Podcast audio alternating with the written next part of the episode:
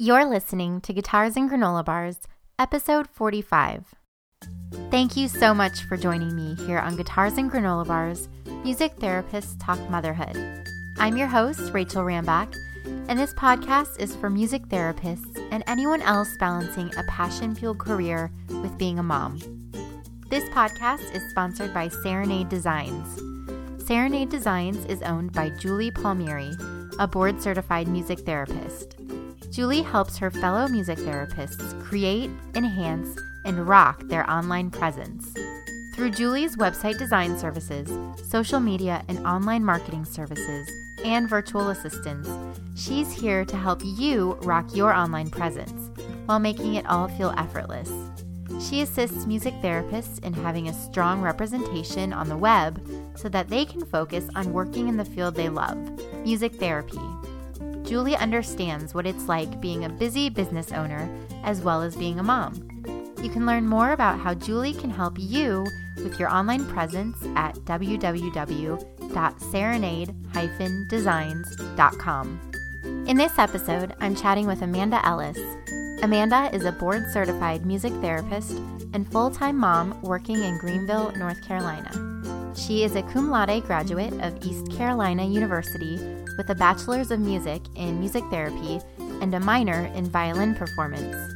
She currently works as a music therapist for Pitt County Schools in Greenville, North Carolina, serving students with special needs from K through 12th grades. Amanda, thank you so much for being on the podcast with me. Thanks for having me. It is my pleasure. And I'm trying to think back to when we first met. And I know that it was online, it was through my blog, I think, is how you found me. I think so. Yeah. And gosh, that was what, six or seven years ago now? Yeah, I think you got it right. I think so. Yeah, so long ago. So, this is going to be really fun to chat about um, the personal side of things and also your work. So mm-hmm. let's start with you giving us some background about your career and how you became a music therapist. Well, I started playing violin in sixth grade in public school, and I grew up in a military family, and we moved a lot. I went to nine different schools growing up, and the violin was something that once I started, that could go with me no matter where we went, and that was really cool for me. It was an outlet, and it was a way to make friends when you move to the new place, and music became kind of the the social side. So um, that's how I got involved in music anyway. Um, and when I was a senior in high school, I'd only been going to that high school for one year. So I moved as a junior and graduated from a high school. And music was just like what I always did. And I was in two different groups playing, and I played in quartets, and I just loved music. So I knew I wanted to do something with it but not just perform all the time. And the critical side of performance isn't my favorite part. So um, I chose music therapy because I was like, I could I could help somebody with some of this. I just don't want to be performing and being analyzed all the time. So that was basically my beginnings of it. Okay. And at what point did you find out about music therapy and did you realize, ooh, this might be a good fit for me? I actually had zero knowledge about music therapy. I went to audition at East Carolina and before I auditioned, I looked online and I, I was kind of a toss up between I could do music ed or I could do, oh, music therapy's on there. So I just said I was just going to go for that and figure it out as I went. So it's kind of a crazy part of it, but um, that's how it all started. And did it feel like it was a good fit once you got to school and started studying it? Sometimes, I mean, it was it was good. I do kind of like gravitate towards that performance education world, but then I like the therapy world on the other side of it. Yeah, and I think that's pretty common too because most of us started as performers, and mm-hmm. um, music therapy just brings such a different aspect to music that a lot of us aren't used to in with our music backgrounds. So, right. Um, yeah, I think there is a lot of adjustment there and just coming to it from a different place. Mm-hmm. Yeah. So, talk to us about um, your school experience and then internship after that. Well, I went to, I did the four year program at um, East Carolina University here in Greenville, North Carolina, and um, studied under uh, Dr. Barbara Memory and Dr. Michelle Hairston. And we had a small class when I was coming through school, but we had kind of a close class, I guess you could call it. Um, we did the practicums in the public schools our junior and senior years, and then we went on to choose our clinical training. I interviewed for several different things and didn't really get any that I any of my top three picks. So um, I finally settled for one that I actually got accepted by, um, and I did a psychiatric hospital internship um, a year after I got married. I worked for a year after we got married, and then went into the non-paid um, six-month internship. Did you feel like that gave you an advantage having worked a little bit before starting your internship? Um, I was, think it was it was good for me. Was your work I, music therapy related, or was it outside of music therapy?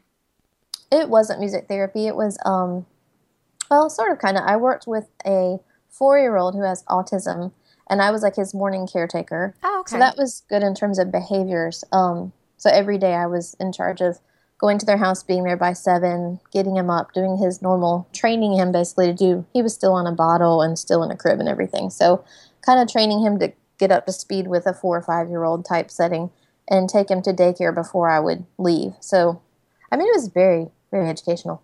Um, and then I also taught private lessons, and I worked for a community music school that was just starting up, but I only did private like lessons. Okay, so you're sort of like dipping your toes into the waters of working with maybe the population that you would eventually see as a music therapist. Right. Mm-hmm. Nice.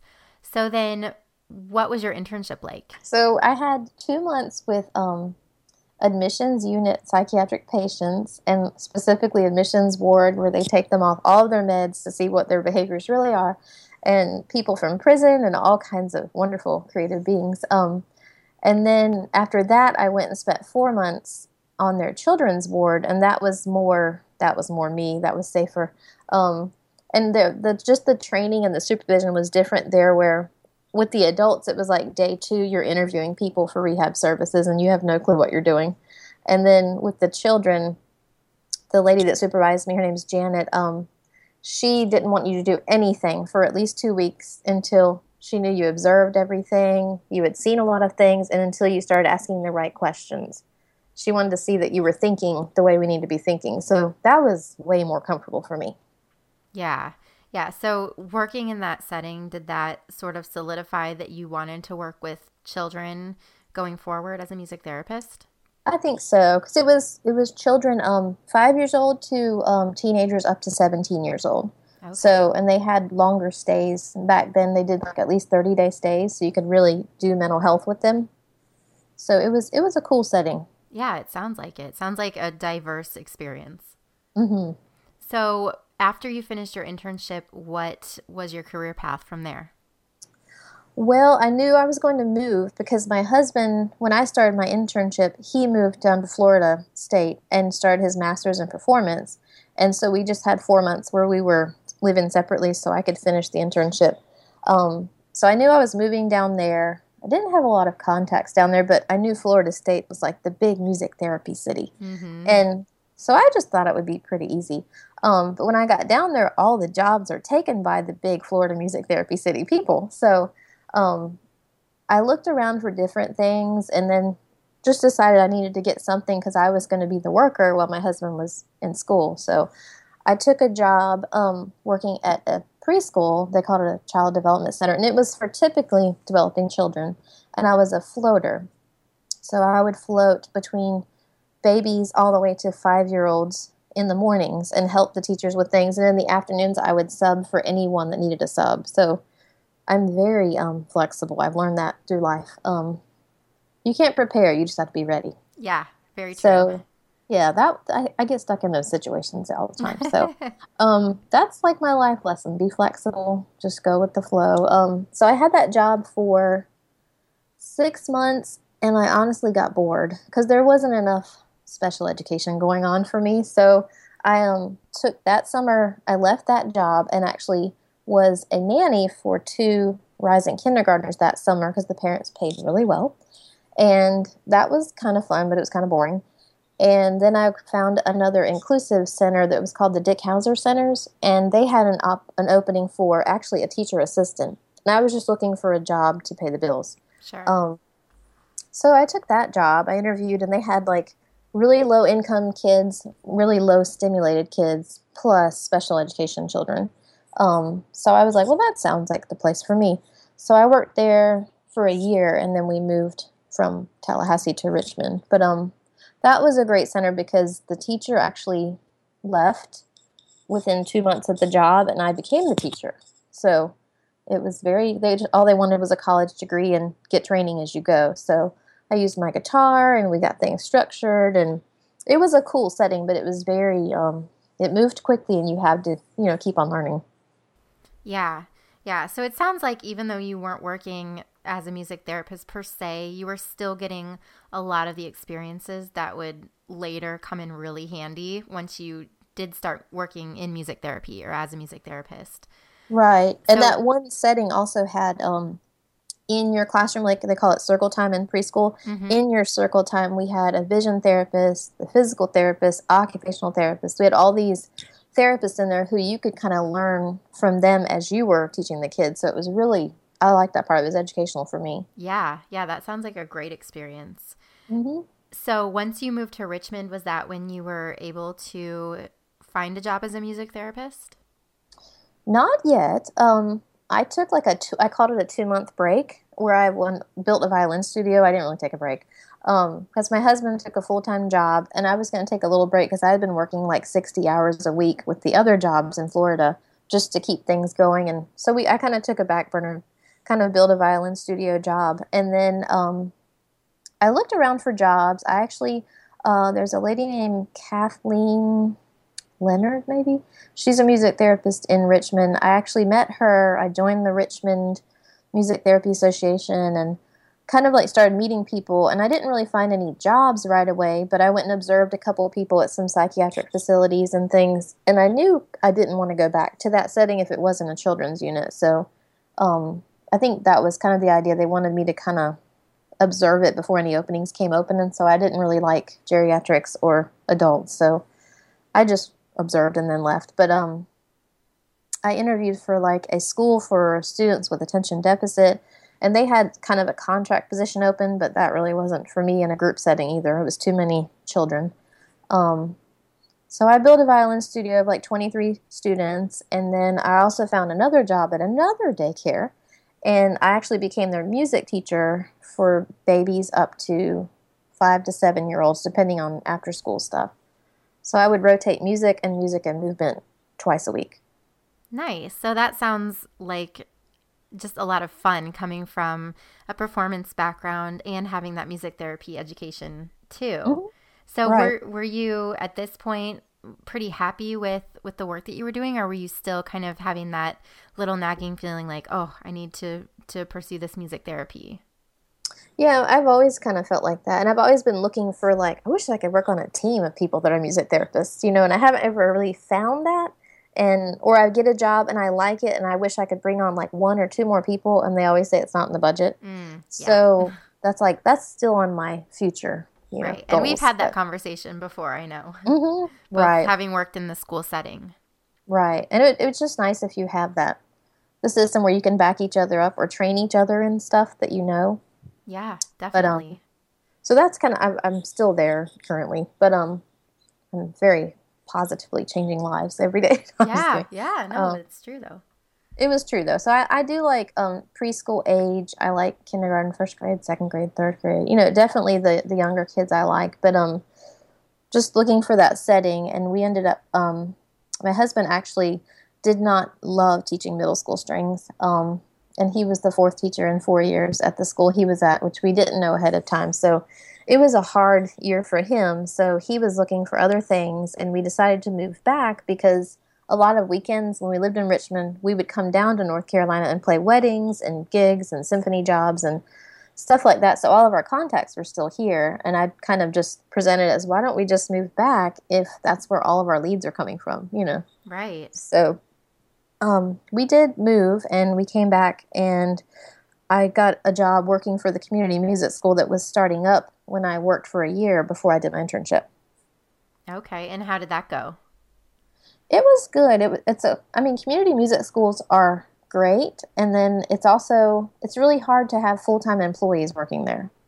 it's hard to fund them. So unless you have great funding, I think that's the challenge for anybody trying to direct one or work at one. Um, I stayed for seven years though and did um, taught violin, did music therapy, and had some. I had two kids with music therapy on their IEPs in our public school system, so that was really cool to learn how to do that experience and learn how to, you know, assessment and everything like that. Um, and then I just knew it was time to leave when I had an opportunity to work full time and have benefits and insurance coming in. And where did that position come up? Um, it came up with the Pitt County Schools here in Greenville. They um, they contracted me for a year to work only in their severe profound classrooms, and that would have been all the way from kindergarten through high school. So it was nine classrooms, and I was contracted through the community music school, and that worked pretty well. And then they created a position. It was the first full time position they've created, and they went up to like thirty three classrooms. So there was my job. But um, so then they opened up all the populations and all their classrooms. Oh, wow. So that had to be a big transition and adjustment going from the one classroom to all of those. How did you manage that? That was, yeah, it was huge because I went from nine separate classrooms to 33. I mean, we were also at a year when, when I came in, it was 2010.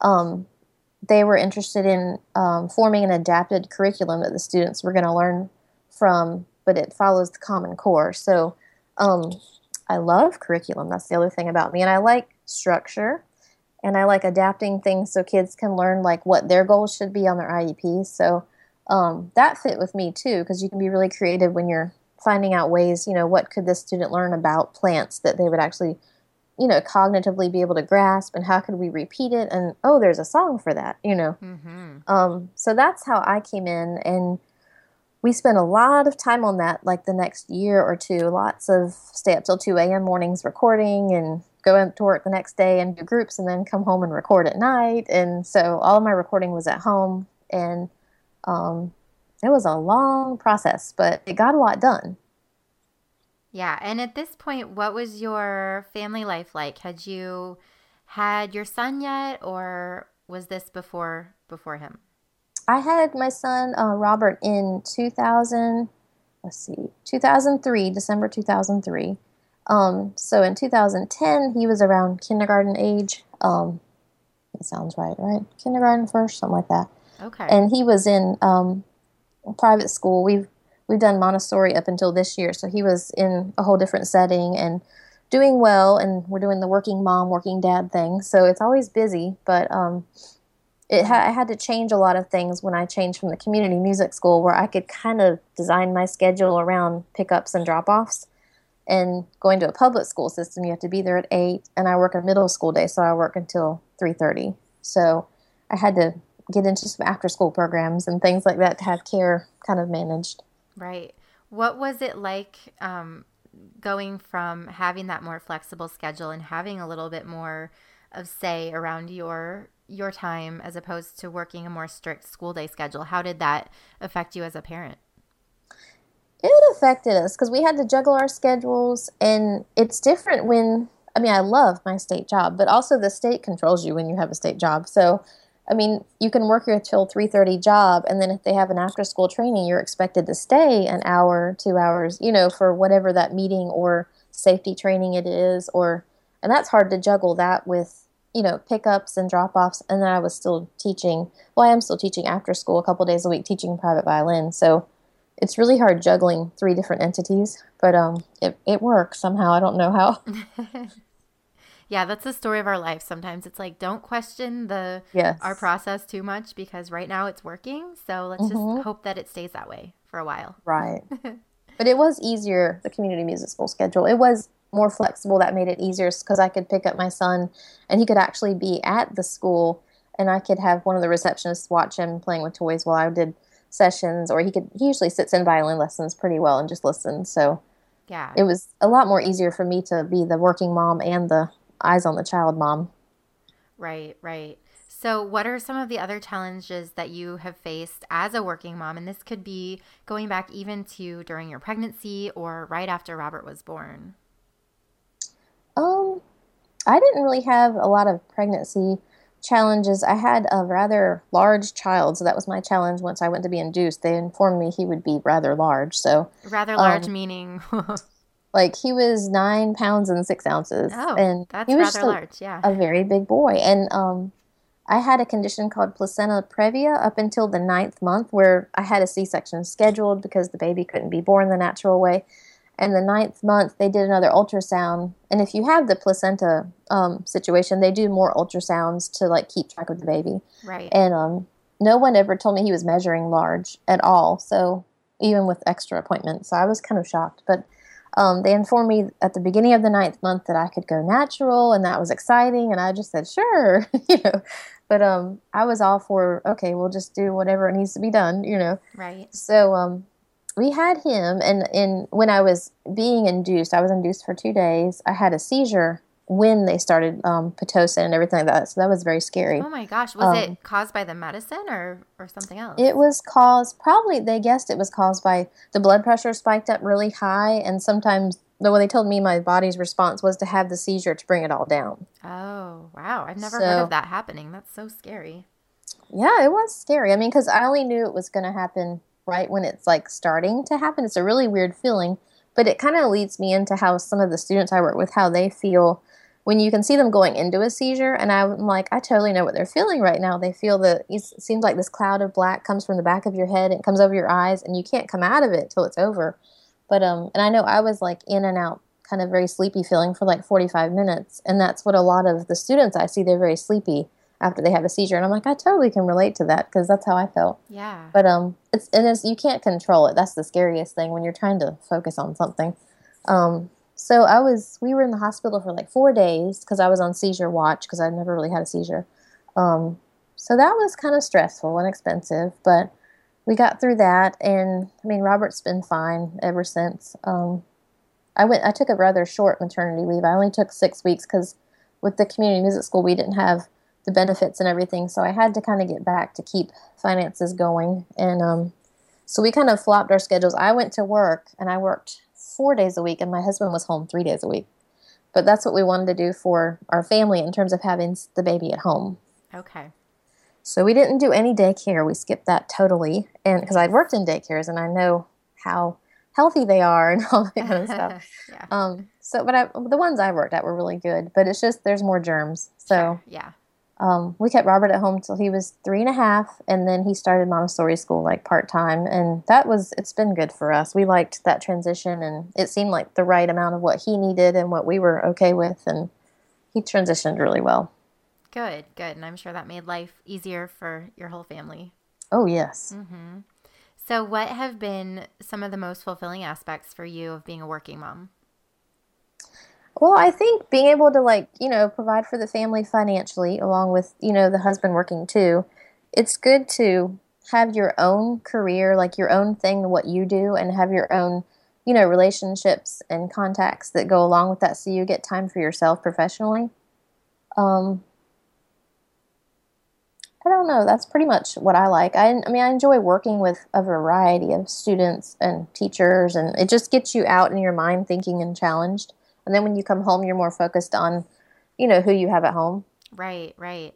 Now, I know that you mentioned that for a while there you had a lot of take home work that you were doing for your sessions and all that songwriting and recording. Are you still doing that? And do you still find that a lot of your time at home is spent doing work related things? Not as much. I kind I kind of um, went to a method where I have a weekly to do list, uh, a monthly, and a daily. So I can kind of put things on a back burner in terms of how, you know, how badly does that teacher need that song? Or, you know, if the teacher says, I want a song about something, you know, in Europe, and I'm going to wait for them to kind of tell me what they want before I do it for them. So, um, it's kind of like I can kind of like prioritize now, whereas before, like the first couple years on the job, I was really being kind of looked at and is this going to work? And the um, the director that created the position got a lot of slack for creating a position like that because there wasn't one. So it had to like they literally told me we have to show marked improvement and growth in the students testing at the end of the year for this to be like a lasting job. So that was kind of stressful because you never know with kids testing if that's actually what they know. Right, yeah. So, I mean, I was glad the teachers, you know, bought into it and I usually record almost anything I do that's anything referring to academics whatsoever. So the teachers have it when I'm not in their classroom to provide the repetition the students need. So that's worked really well. Yeah. And you've become a really prolific songwriter and recording artist. Um, so tell us about the other ways that you use these songs and share them. Um, I use them mainly in the classrooms I work in. Um, I started getting contacts like you and awesome people that I'm not really that awesome, but you guys are awesome. Oh yes, um, you are. You are very. No, awesome. I'm not. I'm just kind of like this little. I'm medium, floating through medium most of the time. But um, I get inspired by all these people I see online, and then I find myself not having time to like go to awesome. So I'm really trying to work on the timeline. but anyhow, um, so I started like um selling songs on Bandcamp because I was like, well, Rachel's on Bandcamp, and I could get on there. So that was kind of like, I wonder if this will really be cool. And then I was surprised when people started buying the songs. And I don't sell tons, but every now and then, like every other day or so, I sell two or three songs, and it's kind of a little pick me up, you know. Oh it's yeah. Kind of like, wow, someone still likes what I do. So you can have a bad day, and people are still buying your songs in the private world. So it's nice that you know, oh, this teacher actually saw the worth in that. Um, and I got on Teachers Pay Teachers because I figure I work with lots of teachers. Why not go that route? Um, so I sell a little bit on there too. Yeah, I'm curious mm-hmm. about how um, how your sales are on Teachers Pay Teachers compared to Bandcamp. Just out of curiosity. There, I mean, Bandcamp is actually I probably sell more on that, and I don't know why, but um, probably because it's linked from my blog. Yeah, yeah, I find that to be true too, and I was a little surprised because when I first found out about Teachers Pay Teachers, I was thinking, oh, this is awesome because a lot of my material is um, based in academics and can mm-hmm. be used in the classroom just like yours. So um, I was surprised when when it was not quite as um, widely received there as it is on Bandcamp. But right, and I haven't figured out the the rhyme or reason to that, other than I think teachers pay teachers is a lot of like a lot of teachers are looking for visual content. Visuals, right? Yeah, and that makes and sense. I can't sell any of my visual. I mean, I do when I write a song, I also have a PowerPoint that goes along with it, and it has the words like the lyrics are on the slides, and I make it into a Windows movie. This is what all the classroom teachers have when I like support them with the song, so the kids see the visual, they see the words, they see the pictures of the, so they can label things in the song, mm-hmm. and so they get that whole experience um, when they're doing a song without me in the classroom.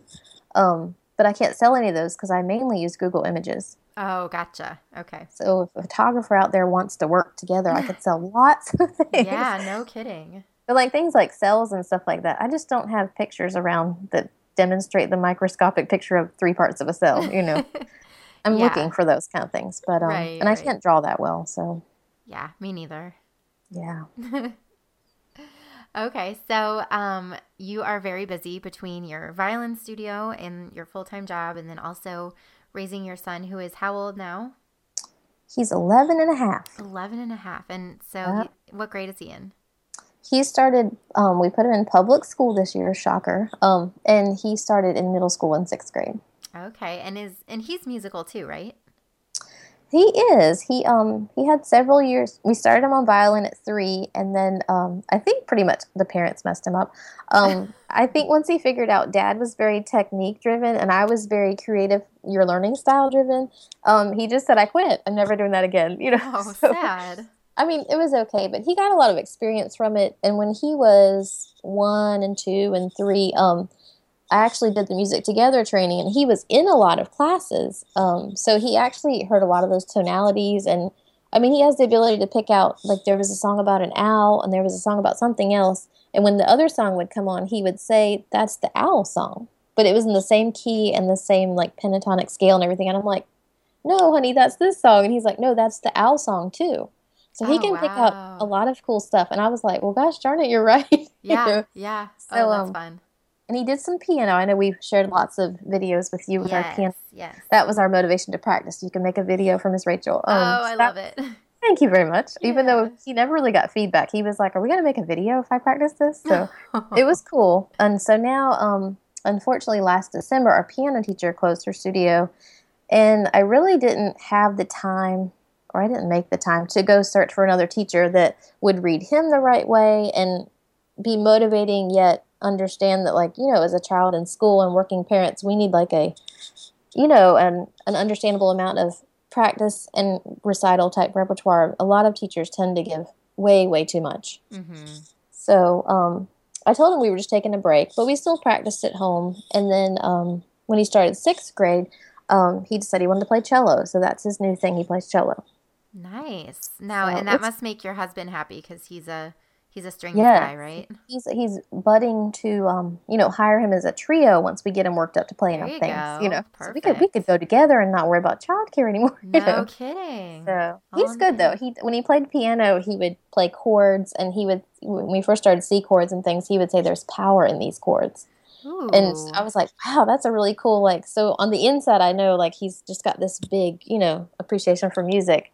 Yeah. And then he's a very sensitive boy too, like like 69 on the inside. But um anyhow, so with cello, like he played the school cello and he said, you know, how cool that was. And then you're supposed to get your own cello for home and not bring your own cello to school.